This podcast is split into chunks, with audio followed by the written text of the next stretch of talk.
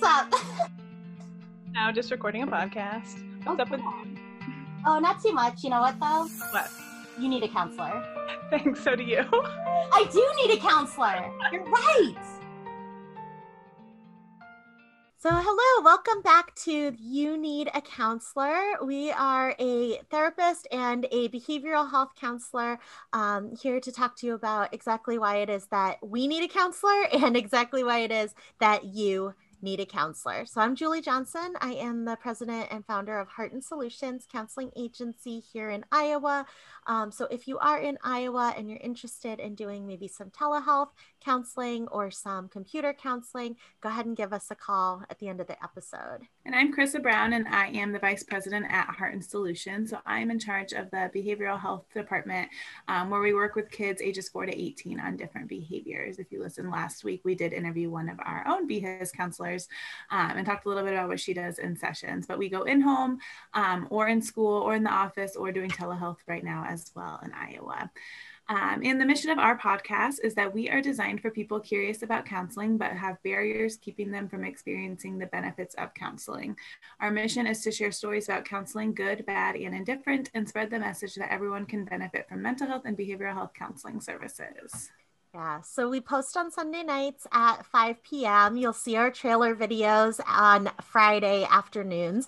Um, so that's just a little sneak peek into who we're interviewing that week and why. Uh, and then check us out Sunday nights as well, uh, either on YouTube or on Facebook or Instagram as well, or wherever you listen to podcasts. So today we have a very special guest. We have Jessica Meyer here with us today. Welcome, Jessica. Hello, I'm so happy to be here. Hello, thank you so much for being here. Um, you have a podcast called The Only You, a one and done podcast, and it sounds like you co host that with your husband. Yes, we sure do, right in the basement of our house. Absolutely. Very cool. So, we're going to be really interested in learning what that is like. Um, and you are also you're a mother and you're a mother of an only child. Yes, yes, I am. I I don't know if it's too early for me to jump into that story, but I would love to hear that story. okay, great. Uh, yes, I do host Only You One and Done podcast, and originally my husband and I were planning on having multiple children. Um, we were really excited, and we didn't plan exactly how many, but two or three probably. So uh, my pregnancy went great. There wasn't any real hiccups until the very end when um, my daughter had to be born prematurely due to preeclampsia. Um, I developed it around the like 35 week mark, mm-hmm. and she hadn't been growing for some time at that point. So she was about the size of a 30 to 32 week baby and she had to be born immediately or else both of us would be in grave danger. Um, so my birth story did not go how i thought it would. I ended up being in the hospital for about a week just delivering her. Um, they were trying to stabilize both of us and make sure that we would be okay. And then once she was born due to her small size she had some health issues. So we were hospitalized several different times then as well. So we got off to a really rocky start in motherhood and parenthood and it took a while for us to decide to be one and done after that. Uh, we still were kind of considering a second baby, but due to my mental health struggles after that experience, really, and the fact that preeclampsia does tend to strike twice, um, we decided to just stay with one. And when I was trying to talk that out with people who are close to me, uh, moms that I know, family members, friends, I would actually get a lot of pushback. And I realized that there was a lot of stigma around having an only child, and I felt very alone. So therapy was extremely helpful for me. And then actually starting a podcast became very cathartic for me as well, mm-hmm. because we've been able to find this whole community of folks for a lot of different reasons who have decided to be one and done. Can you describe what pre- preeclampsia is just for anybody listening who doesn't sure. isn't aware of that? Sure. It's um it happens to like I think the statistic is about 2 to 3% of pregnancies. Mm-hmm. Um it's a condition that starts with high blood pressure. Uh, for me, my blood pressure when I went into that 35 week appointment, it was like 200 over I don't even remember 140 or something crazy, mm-hmm. and it's supposed to be 120 over 80, so it was ridiculously high. And then the second marker is protein in your urine, and what happens is that because of that high blood pressure and what's happening in your body, the risk is that um, you could become eclamptic, which is having seizures. So it's basically pre seizures. And then ultimately, what can happen is a stroke as well. Uh, I don't know a whole ton about it because for me, researching it wasn't super helpful. um, but the risk is, of course, if you have a seizure or have a stroke, the baby may not make it and you may not make it. Mm-hmm. So the only cure for preeclampsia is to have the child. So sometimes those babies have to come really early. Sometimes it doesn't happen until further into your pregnancy. It just depends. Mm-hmm. And it feels more common than it is. You know, I hear about it a lot. Yeah. Uh, just recently, unfortunately, a pediatric resident here in the US did pass away. And they say that it happens a lot more to people who are underprivileged and don't have access to good health care. Mm-hmm. But unfortunately, it can happen to anyone. And it was a really touch and go situation for myself and my daughter. Mm-hmm. Absolutely. And going through those situations are can be so traumatizing because it's not only our own health and our own wellness. Um, it's our our child, and this is the yeah. first experience that we're having alongside yep. Our child, and having that situation be traumatic um, is sometimes we think about trauma in in general terms, and we think, well, it's if if something happens to us that threatens our life, but we go through vicarious trauma, and our body doesn't understand whether we were in danger or our child or somebody that we love was in danger, and in these situations, uh, it's both of us. We're both yeah. in danger. Um, and I, I had uh, preeclampsia also. So oh. um, what comes to mind for me is like having to pee in that giant orange bucket. so if any, if you, if anybody had to pee in a giant orange bucket uh, to test for for protein in their urine, uh, you had what what Jess and I had. Yeah. Um, and so and that experience of being you know not only it's the first time that we've had um, to come face to face with danger to our our child yeah. um, and then at the same time danger to ourselves you were able to go to counseling after that and it sounds like that was a helpful experience to you as yeah. well can you tell us a little bit about that Sure. So those first few weeks, I was in the hospital with Penny. That's my daughter's name. Aww. Um, and I was experiencing postpartum preeclampsia. So for me, it actually didn't go away when I had her. I still had really, really high blood pressure. I had to be medicated. And uh, those first few days of her being in the NICU or hospitalized, I didn't realize that because they sent us home and my blood pressure had been okay. But then I had a checkup or something like that about a week later, and it was still just as high as it was that first day that I went in. And that kind of started this secondary preeclampsia journey for me where I was still really sick and preeclamptic, but I was in the children's hospital. Uh, and that was for, I think, three or four weeks I was there. We had our own room in the hospital. And uh, once we finally got home, I had been a mom for about a month and it had been very tumultuous. So when Penny was about two months old and we were a little more settled, I started taking her to my therapy appointments. I was a stay at home mom, so she just came with me. And I was explaining to the therapist what, what had gone on. And I remember everything kind of made sense to me in that appointment because I said to her, I haven't been to the children's hospital in a month, but every single moment of the day, I feel like I'm still walking those halls. I just feel like I haven't left yet. So I think what was happening was that through my my health issues and the trauma, it was like I I never fully let my guard down and just started being a mother. I was still kind of in that advocacy mode. I was still in that we're both very sick mode mm-hmm. and I never was able to fully relax and just enjoy her. Mm-hmm. So the first thing that the therapist helped me do was to kind of clear that fog and start seeing things a little bit more clearly and seeing reality for what it was. From the very start you were you were in survival mode. Mm-hmm. uh, you had to be. Um, you had to to try to do whatever you could to uh, to be able to be on alert right for danger. That's what yeah. what happens with trauma and especially a prolonged traumatic experience like that.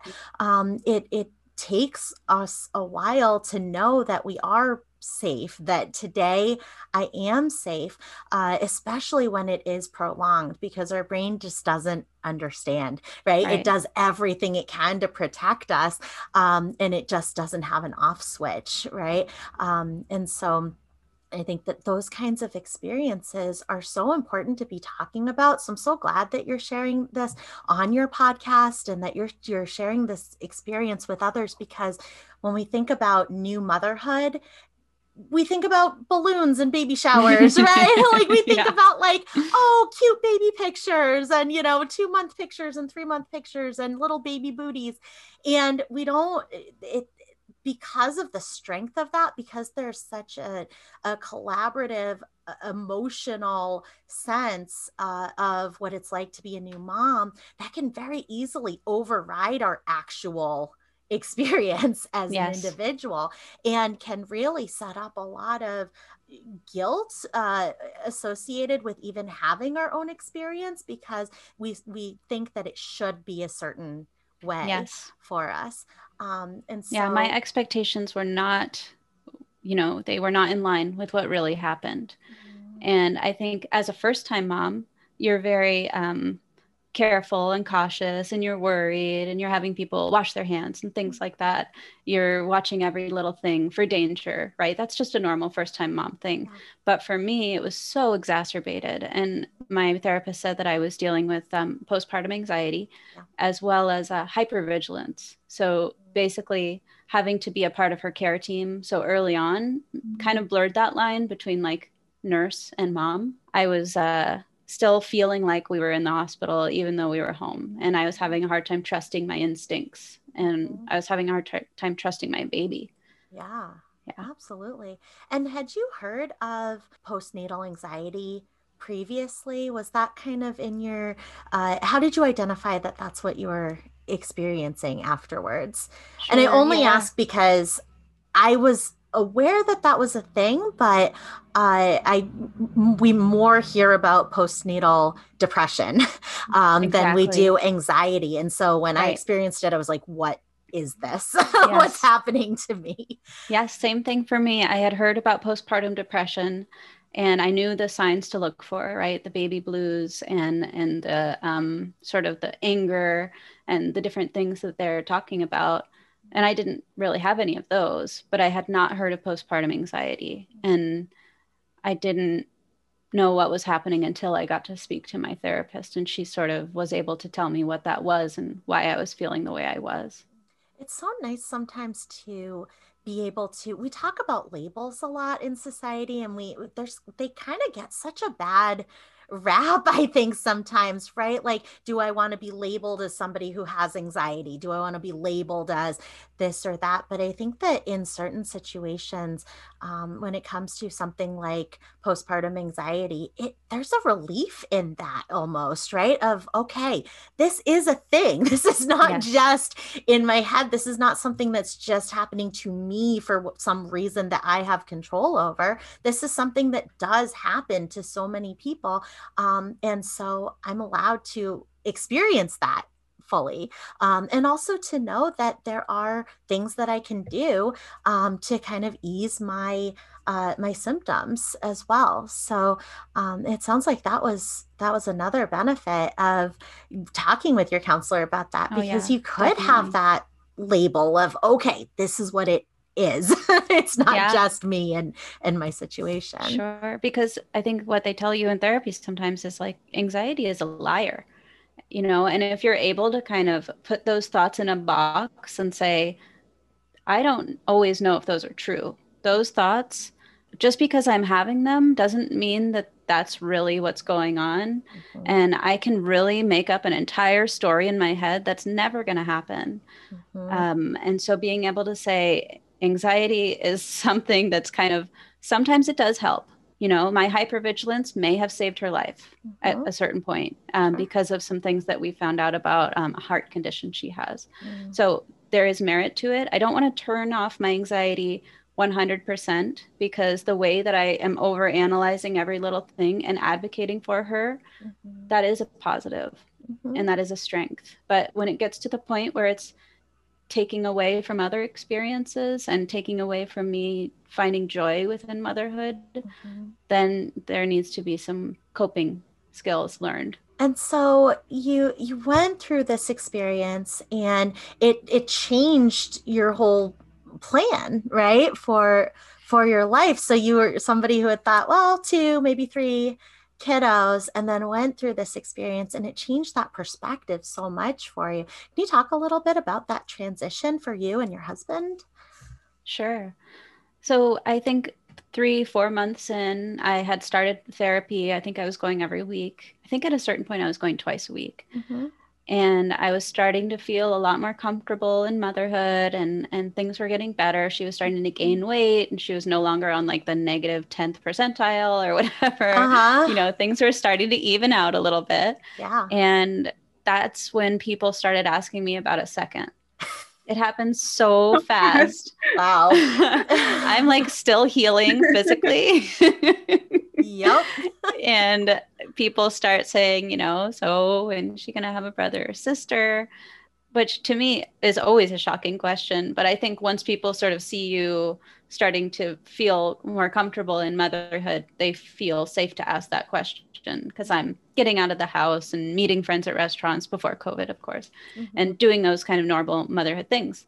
And I remember talking to my husband about it, and it was sort of just one evening, like some of these big conversations tend to happen, I just said, I don't think I can do this again. I don't want to. I don't think I'm mentally equipped to try all of that again. I have looked into it a little bit and it there is a risk of me getting preeclampsia again. It's not something that just happens once or during your first pregnancy. Mm-hmm. And because I had postpartum preeclampsia, I'm actually going to be more prone to high blood pressure my entire life. It's mm-hmm. just something that's that's within me now. Mm-hmm. So the likelihood is it's high-ish, you know, it's like a coin flip. I just asked him like, "Would you be okay with just one?" And that's when we realized we had never talked about it. We had never even talked about the idea. It was always going to be multiple. So always maybe two, maybe three. We'll see how we feel after three. I think that sweet spot was probably two. But if I really loved it, because my pregnancy went so well, like why not? I can do. Uh-huh. I even talked about being a surrogate at one point. I was like, this is great. Mm. And I asked him, and he said I, I, would be fine with that. I don't. I mean, we'd have to make sure to socialize her and ha- make sure she's hanging out with friends and cousins and mm-hmm. it might be kind of cool. We have a tiny house. We have a tiny car. We have a tiny budget. We had talked about it. We had started to feel really comfortable with the idea. And for me it was actually a huge relief to know that i wouldn't have to go through what i went through before. Mm-hmm. and it kind of helped me on that path of healing to know that it was firmly in the past because with that lingering feeling that it might happen again and I might not survive that second time and I might not be able to spend more time with my daughter who I worked so hard to have. Mm-hmm. It was a tremendous relief for me to just say, actually, I think I'm not going to be pregnant again. I think I'm mm-hmm. done. And it wasn't until other people started giving input that I had second thoughts about it. Yeah, I mean, what I love about that is you gave yourself and your husband permission to change your minds based on experience and based on, you know, instead of uh, what we think things are going to be like it's this is how things are and you're giving for yourself permission to change that together um, and i think that that is is so inspiring um, for a lot of people because it does get uh, we do have a tendency i think or i do at least to imagine things a certain way and then i get all kinds of feelings about when it doesn't go that way right and i think that i need to force myself to continue to follow that plan when really things things change and they change us and that's okay mm-hmm. um, so i just think it's so uh, it's so cool that you guys were being so intentional and having that conversation as well to say yep we both kind of were on this uh, this plan but now that we have new information what do we want to do and what's our new plan going forward?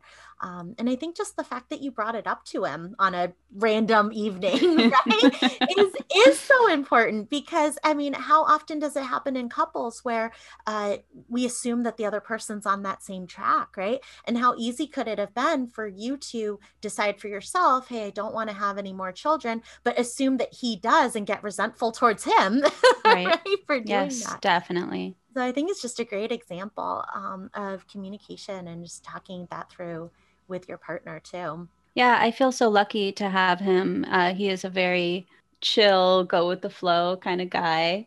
And uh, he is just, he's very supportive. But if it were to come up that he really in his heart wanted more than one, I wouldn't have another one. But there are other options. We could you know, we could do adoption or fostering or surrogacy. Mm-hmm. But for us, um, when we discuss those options, there's also the financial aspect where if I'm going to be putting, let's say, I think for an average adoption, it's around $75,000. I don't have that statistic in front of me, but it's not inexpensive. It's not cheap. No. So if I were to be putting that much aside, what kinds of things would we be sacrificing to do that?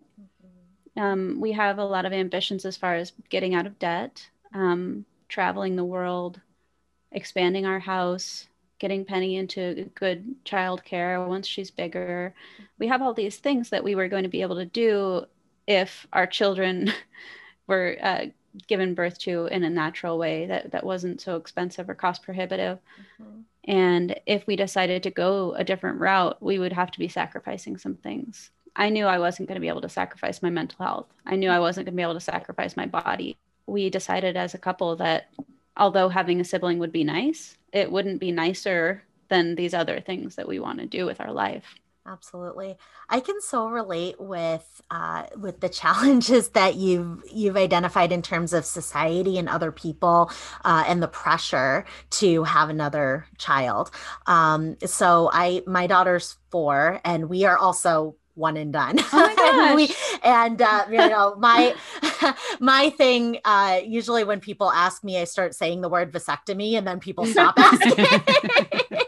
because as soon they don't want to hear they don't want to talk about it anymore because as soon as uh, as soon as we could my husband had a vasectomy and uh, because we we knew you know this was kind of was our plan from the start but i think even with that there were people who thought, well, and in our family and, and friends who thought, well, once they have one, they'll kind of change their mind, oh, sure. right? Like yeah. once you see how great it is to have one, you'll probably want another one.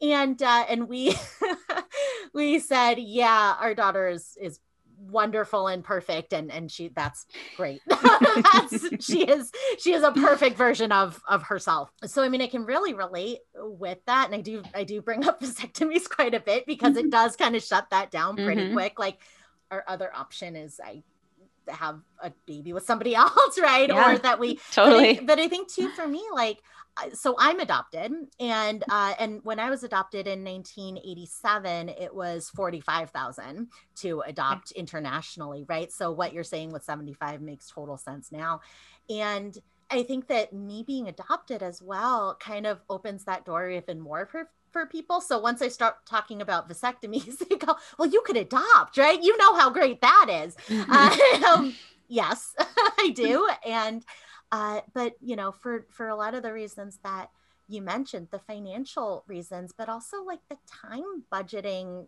yeah. reasons. I mean, I just I have a certain amount of time in my week, and I, I already sometimes feel like I don't have enough of it being dedicated straight to her, like looking in her face and playing dolls with her at the same time, right? Like I always have a sense at the end of the week that like I want more of that. You know, when I think about having another child, I don't think it would be horrible if it did happen, but I do know that you have a certain amount of time in your week and you have a certain amount of money in your budget.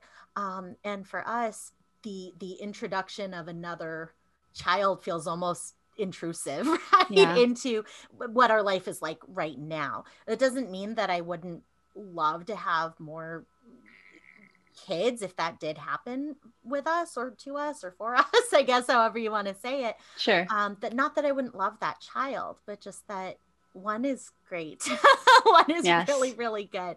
But um, doesn't that beg the question of like, if you're my friend and my family, why why doesn't no mean no? You know, why why do I have to further explain myself to you? Mm-hmm and especially as a preeclampsia survivor or someone who decided to be one and done before entering motherhood or whatever our reasons may be i just sometimes get frustrated that we have to do so much work to validate ourselves. Mm-hmm. when if you were to ask a parent of two children why they didn't stick with one they would you know does that conversation ever happen? Oh you're having a second huh? Hmm, money bags over here that conversation has literally never happened. I don't understand why there is such a difference in how one and done parents are spoken to and especially since in our culture it really it doesn't go well typically when you give unsolicited parenting advice. If you were to go up to someone and they said, I'm, you know, not to bring up a hot topic on your podcast, but like I'm formula feeding and I'm not breastfeeding, I'm formula feeding. Typically, that is not a nice thing to make a comment on. Like people aren't going to want to hear it. They if they want your advice, they'll ask for it, but it's a personal choice and it's what's best for them and you can just move on. But when it comes to being one and done, it's not even socially unacceptable to to make a remark on it. People will just speak out of turn and they will mask it as for your own good. They'll say you'll change your mind and they'll say, I have experience with this, just wait. it's just, it's so unfair. Mm-hmm. Probably the more, the most common one I get is like, they'll ask Monica when she's, oh. so my daughter's Monica, they'll say, Monica, when is your mommy going to give you a brother? When is your mommy going to give you a sister? And then it's like, I have to have this whole conversation with my daughter too. Yeah to be honest, like it's none of my daughter's business, even right? like, well, like when are we, you know? But then uh, I remember getting so frustrated because that happened to us one time. I think we were at a baby shower, so I think like babies were on people's minds, sure. and uh, and they said, "Well, when are you?" They said that to Monica, and then for like two weeks, she was like, "I want a sister, I want a brother," and my daughter has an imaginary sister who is her name is Oceana, and oh. she is a very very naughty child, uh, and and I think it's great because Monica's always scolding her sister about like Oceana, we do not interrupt people, right? Or we do not throw food, Oceana. Um, so which is really is fun, right? But at the same time, uh, it it started out the the fake sister, the imaginary sister, started during COVID um, oh, and so for us we we started having some feelings right about oh no she's not at school anymore. She's not with other kids. She's not going to dance class. There's nobody here for her to play with. Um, and so and then she she came up with this uh, started talking about oceana sure. right and Oceana keeps her company pretty well, to be honest. um, but I, I, think that a lot of those feelings can just be kind of compounded, but because those are natural feelings, I think whether you have zero kids or you have 10 kids, like it's natural to have feelings of like, oh, what would it be like, right? To have a different number of children. Um, and I think if we, you know, if I had 10 kids, I'd probably think like, what would it be like to have five kids or, you know, just to have less. So I think that those are natural thoughts, but I think you're right that like those natural thoughts that happen with parents who are having one child or even or decide that they don't want to have any children um, that that idea is just so ingrained in our society that it's it's okay to ask about that or to like right. make suggestions about that all the time and like it's like we already have those. You know what i mean? Like we already have it internally and yes. for um you know not to speak for uh, Krista but i mean there are couples who are like hey we're getting married. You know what i mean? Like we're engaged but people still ask like when are you going to have kids? And it's like we're engaged. Like we're you know like one thing at a time here please. Sure. um and yeah. so i do, do you find similarity or difference between uh, couples who decide, you know, I don't want to have any children, and couples who decide, you know, I want to have one child. Is there kind of a different societal expectation? Actually, some of the best support that we get from non parents is from the, the child free folks mm-hmm. who are saying, I want to be validated in my relationship. I want to be validated as a woman, as a part of the conversation, but I never want to have kids. Mm-hmm. I love my nieces and nephews or my friends' kids or whoever. Like, I don't dislike kids, but I'm really tired of being pressured and being made to feel that my life isn't enough if I don't have children. And it's really interesting because they come to us and say, Thank you for speaking out. And there's not really anybody advocating for for women or parents um, who don't want to have children. So through this podcast, kind of unintentionally, but I'm happy to support people who don't want to have kids at all. So sometimes in my posts or or whatever, I, I do make sure to mention also check on your child free folks because they're getting a lot of that same rude comment uh, that we are. They're getting some of those pressures that we are, and they're hurting too. Uh, so we just we want to be sure to support them as well. The overall message is that we are allowed to make these decisions for yes. our families. Yes. Um, and I you know i wonder also on the on the other side of the spectrum right because i know when uh, so i've got a friend who has three kiddos and um and even for her when she got pregnant with her third, people started making kind of also inappropriate comments about like, oh, you're not done yet. Oh, you don't have enough kids, right? And so I think that I think it does happen on the other side. And the the overall problem is that it doesn't it doesn't necessarily matter how many kids a, ch- a person has. That's their decision to make. And if they want yeah. to have another one, they will. And if right. they don't want to have another one, they won't. And i think that that those suggestions of like oh well you just had your fourth you're done now right? Stuff like that um, can also be on that same side just as damaging.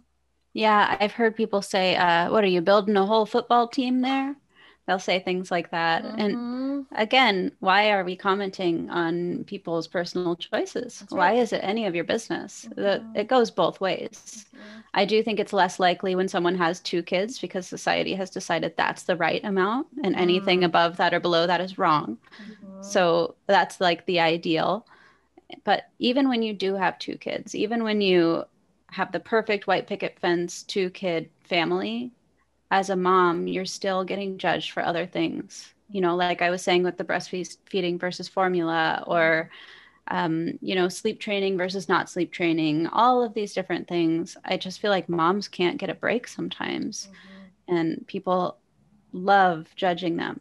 And I don't know, it's it's very, very frustrating. So we really try to advocate for whatever choice you make is yours to make. And really nobody else's input matters besides the people within your family. Mm-hmm. I try to say, my daughter is happy and healthy and loved. Why am I getting criticized? Mm-hmm. I'm I'm doing everything I possibly can.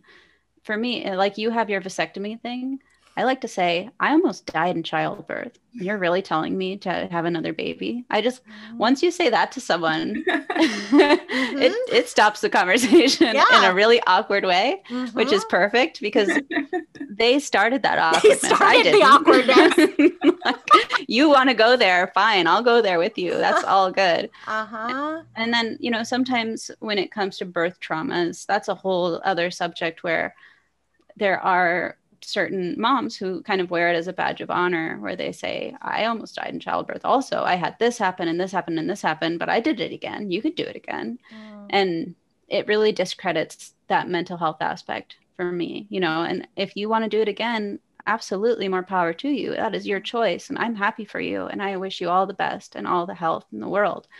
But for me it was compounded with the mental health struggles that came along with it making it not worth it to me. Mm-hmm. I I don't think I could mother my child very well if I was pregnant, just absolutely full of stress and anxiety for nine months, wondering if I was going to be okay. Mm-hmm. And then that newborn phase, and not even to mention, you know, labor and delivery, which is a whole thing.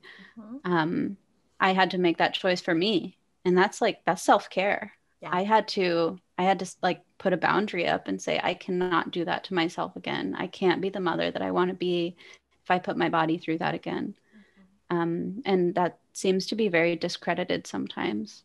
I always kind of wonder, you know, if if in our society if we think that um, that it's okay to talk about those things when because there's children involved like if mm. that's what you know what i mean so yeah. um I, I, always kind of wonder that if people get kind of a hero complex of like oh, i'm gonna sure. save these yeah. kids or uh, you know by making them be born or something i don't know what it is but um that i kind of wor- wonder about that but then at the same time you get people who uh, are in a long-term committed partnership and just choose not to get married right? But they get those same kinds yeah. of uh, of comments. Um, and so but what i love about your story is that you were able to set those boundaries on your mental health as well. You were able to say i only have a certain amount of like mental health energy right? I mm-hmm. have a certain amount because you know we've we've talked about uh, so i'm diagnosed with generalized anxiety disorder. My husband is not it takes me more mental energy to get through certain situations yeah. than it takes him. Right. And so, and he's got his own stuff, right, that takes him more mental energy than it does me. Like it'll take him like three hours to write a letter that would take me an hour. Right. Sure. So, and mental health is the same way because we are so individualized. Therapy can just so help us to recognize that we only have a certain amount of energy and that certain things take us longer or take more of that energy from us and so we of we have to budget that the same way yeah. that we would budget money or the same way that we would try to budget time with a calendar we get to put limits on the things that are going to be draining to our mental health. Um, so yeah. it's a mental health budget, which I like totally. that. And I think as moms, we like to kind of be martyrs a little bit mm-hmm. and put everybody else 1st or mm-hmm. even not even only as moms, but as women, as caretakers, we fill this certain role where we feel like everybody else needs to be taken care of before ourselves. And the beautiful thing about therapy is that it is a one sided conversation. So instead of going volleying back and forth with my husband about his needs, my needs, his needs, my needs, the baby's needs, my needs, this is a space that for one hour, it is just about my needs and what would be best for me. Because in most parts of life, it doesn't work like that. And conversations don't work like that. So I did get to just have the opportunity to sit down with someone, give them my story in an objective way where they're not they don't care if i have more ch- children you know? My mm-hmm. therapist doesn't need me to fit that you know perfect stereotype. Yeah. So i was able to really say i don't think i can do this again and here's why and be completely supported and validated by another person and not feel like i have to say oh but penny might someday want a sibling and i might be doing something wrong by not giving her one instead to just be supported and say if if you feel like that's what's right for you, then that is perfect. Mm-hmm. And what's interesting is that it seems like such a stigma. It seems like such a an oddball thing to just have one. But statistically, it's it's not uncommon. Like I live near Seattle, Washington in the US, and we're at almost 40% of families have only children. Mm that's that's not a small amount so where is this where is this negative ah. stereotype even coming from anymore like i get it decades ago it was pretty uncommon and before that it was very uncommon but as we're progressing in society and women are choosing school before children and they're waiting longer to get married and all of these different things where women are feeling empowered to put themselves first in a lot of different situations mm-hmm. having an only child is more and more common so like I feel like people really need to catch up. Yeah. I wonder how much too like television, um, like sitcoms and mm. things have had an impact on that because uh, when you're when you're casting or writing a show, at two kids does kind of make for more storylines. So I oh, wonder, you know, I wonder how much that industry um, has just impacted kind I of think that it's societal a huge, ideal. huge impact. We yeah. actually have a whole segment on each episode called the pop culture segment. Mm-hmm.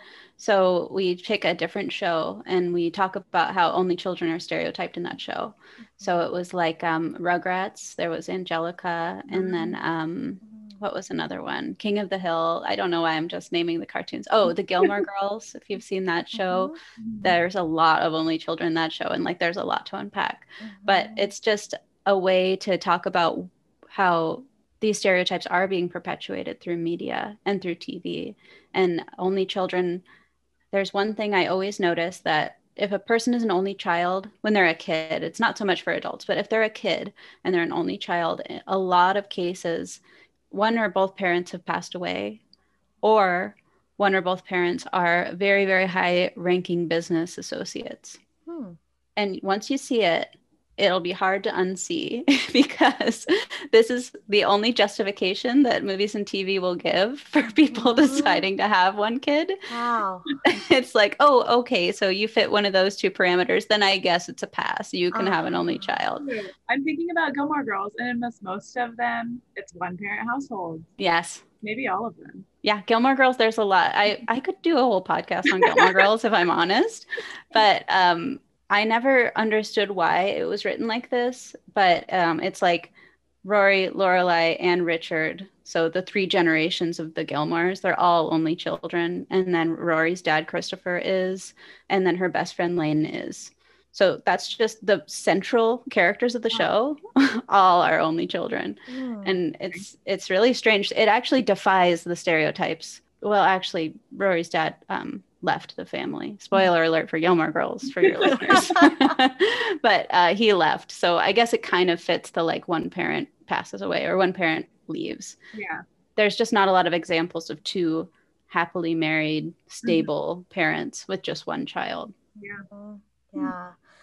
I was thinking about um, Modern Family uh, and um, gosh, Cam and Mitchell, uh, and they have they Lily have Lily. Lily's parents. Yeah. Yeah. Yeah. And there was a really great episode about that where they considered, you know, having another uh, child or adopting another child um, and made the conscious decision to really have one child. So, oh, I need to uh, watch that. That would be great for segment. As, yeah, as an only child who, because there are a lot of um, stereotypes that come with saying I'm an only child too, right? It's like the spoiled, uh, you know, like isolated, socially awkward type yep. of, which I mean, okay, but you know, so, not all of them are true.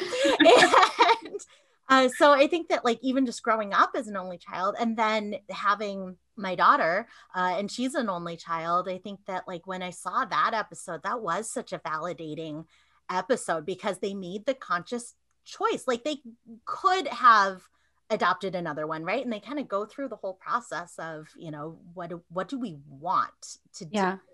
Um, which seems like a simple question, but it's it's not. it's right. a complicated question, right? Um, and they're they're a gay couple. Mm-hmm. Um, so that's another thing about our podcast that we're trying to support is for the gay and lesbian and the LGBTQ plus community. Mm-hmm. Um, because they have to go through those routes of like surrogacy or adoption or other means to have a child. Mm-hmm.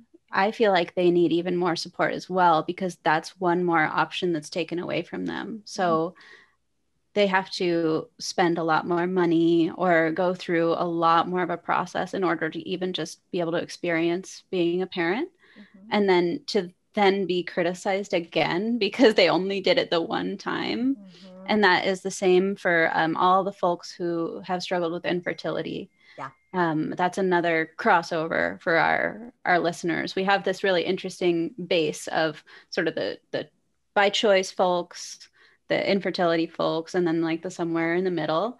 Mm-hmm. and we just feel like there's so many people out there who worked their butts off sorry i don't know if i can cuss on this podcast who worked really really hard to have children and society still says that's not enough. That's such a good point. In in my situation we went through infertility for four years and then I got pregnant with her and it was like a miracle situation. But I thought, you know, do, would I would I want to do that again? Um, it's just it's so painful for that four years. Yeah. Um, but yeah, definitely complicates it with having four years of saying, well, you're married. When when are we having a kid? Right. And yeah. then and then you have the kid and then it just doesn't stop yeah. uh, after that. But yeah, yeah. the V word vasectomy. That right. I've I've said to some people too. I'm like, you can have another one you know like older some of like older relatives you know say like oh when are you gonna have another i'm like when are you gonna have another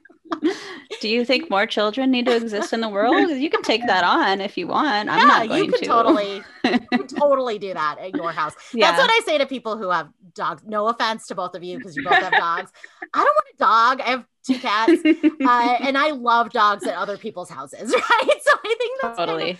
I mean, it's kind of a similar thing. It doesn't mean that I don't love dogs. I just don't want one at my house. And, you know, for people who choose to have only one child or choose to have no children, it's not that they don't love kids. It's Yeah. that, like I'm choosing not to have a Right. child in my house of my own. So, And I hear people sometimes with that straw man argument of like, okay, well, if everyone had an only child, then nobody would ever have nieces and nephews and blah, blah, blah. So you just want everyone in the world to be an only child. It's like, when did I ever say that? No, I have mm-hmm. four siblings and I love them. I had a great time growing up. I have nieces and nephews that I love. I am not saying it's for everybody. I'm just saying for the people who choose it, Mhm. we should support them. I don't think that there's any good time to judge a family for something that they're doing that doesn't hurt anybody and that is a completely personal choice. I think we should just let people do what works best for them. So if if anybody is listening and they have experienced um, these any of these kinds of challenges that I think between the two of us who kind of brought up several challenges right Yeah. that, the people go through and um, so if you had a suggestion for somebody listening who is maybe on the fence about starting counseling for any of these concerns uh, what advice would you give them or what do you want us, them to hear What I would say first and foremost is that if you're a parent and you want to be the best parent you can be, you need to hold space for yourself and you need to find a way to honor your own emotions and what's best for you. And I think when you're already in the parenthood space, it can feel like you don't really have time to do that.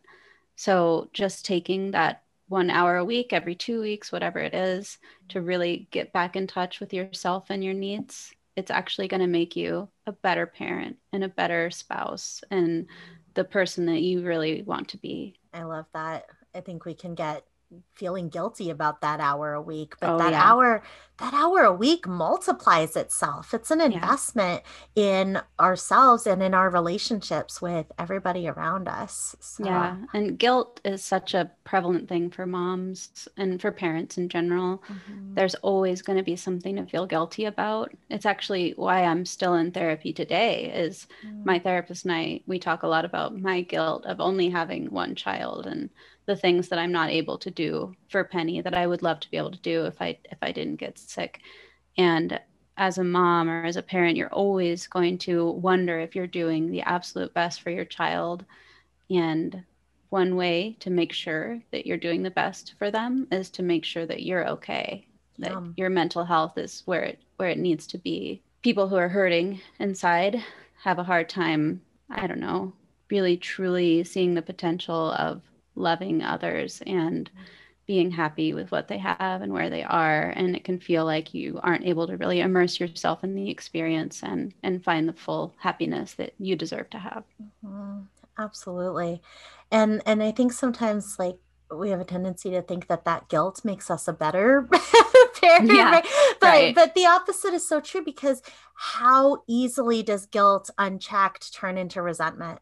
Um, and we don't want to be resentful against our kids. yeah Um, but you know, if we're not identifying that that is guilt and calling it that and being able to process it and and ex- express it to somebody, um, then then how quickly does it turn into resentment? Right. Um, that's that's not deserved by Yeah, our families. or resentment towards your spouse or yeah, resentment towards yourself it can just Mhm. manifest into a lot of anger that's right. Absolutely. Wonderful. Well, thank you so much, Jess, for being on our podcast this week. This has been really, really uh, interesting for for me personally. Yeah, to- I had to no idea it was going to be like that that many similarities. I'm I'm really like taken away by that. That's so cool. So i mean it, and it, it just gives me so much inspiration and and hope that you know there are other people experiencing these kinds of challenges. Not that i you know i guess misery does love company you know but it just is so so validating to know that these challenges are not um, because of me as a person, right? Or because sure. of me as a mom or because of us as a family, um, that these are, are shared experiences that other people have experienced and also that other people have been able to uh, to still maintain maintain boundaries around and still right. be able to cope with. Um, so that's just really, really awesome. And, and no wonder you have such a great following of people who really identify in uh, from all of these various fact, yeah. uh, we're lucky to have found a, a very a great community of people who just really support each other and want to feel that same validation that every other family does whether your family has zero kids or one kid or 10 kids or however you want to have your family, you deserve to feel validated. Wonderful. So, how can people find the podcast and how can they connect with you and this community? Where do they find sure. you? Sure. Uh, so, we're anywhere you stream your podcasts. It's Only You, a one and done podcast. Uh, we're the most active on Instagram at Only You Podcast. And our show is structured in a way that we take um, emails and voice messages and Instagram messages. However, you want to contact us is fine. And if you'd like, you can be featured on the show with your story. So you can email us at onlyyupod at gmail.com. You can find us on Facebook at Only You One and Done Podcast. And like I said, whatever way you want to get in touch, we'd be happy to hear from you. Perfect. I love how inclusive it, even Absolutely. though one and done seems not very inclusive, but, but it, it really is the message of it. I think is just so awesome. Yeah. Um, and also we, if you were an only child, we hear from a lot of people mm. like that too, even if they don't have children, because they want to talk about how their childhood was. And it actually is really great for our moms and dads to hear hey, this person seems like they're doing pretty all right. They're doing okay. Yeah, I don't have to worry so much. That's right. That's great. Yeah, you can kind of look into the future a little bit. Yes. Know, yeah. People okay. love that. Thanks again for having me. I'm Jessica Meyer and I need a counselor. If you are in Iowa and you also need a counselor, um, please call us at Heart and Solutions at 800 531 4236 uh, or find us on Facebook at facebook.com forward slash Heart and Solutions. Uh, we're also on Instagram at iHeart Solutions. And like Julie mentioned at the beginning, we do post every Sunday night at 5. Um, so save up all your laundry or your chores from the week and do that while you are listening to us. Um, and we do post those trailers now Fridays as well. So if you log on on Friday, you can get a little clip of what you'll be expecting on Sunday evening. Absolutely. And if you have questions for Jess Meyer um, or questions about the podcast or her experience, um, go ahead and send us a message on Facebook or on Instagram as well, because Jess, we would love to have you on again. Oh, yeah, uh, definitely. And, and when people have questions for you, it would just be so great for you to be able to answer their questions next time. Totally. I would love to. Yeah. Awesome. All right. Well, I'm Crystal Brown. And I'm Julie Johnson, and we need a counselor. And so do you. Bye. Bye.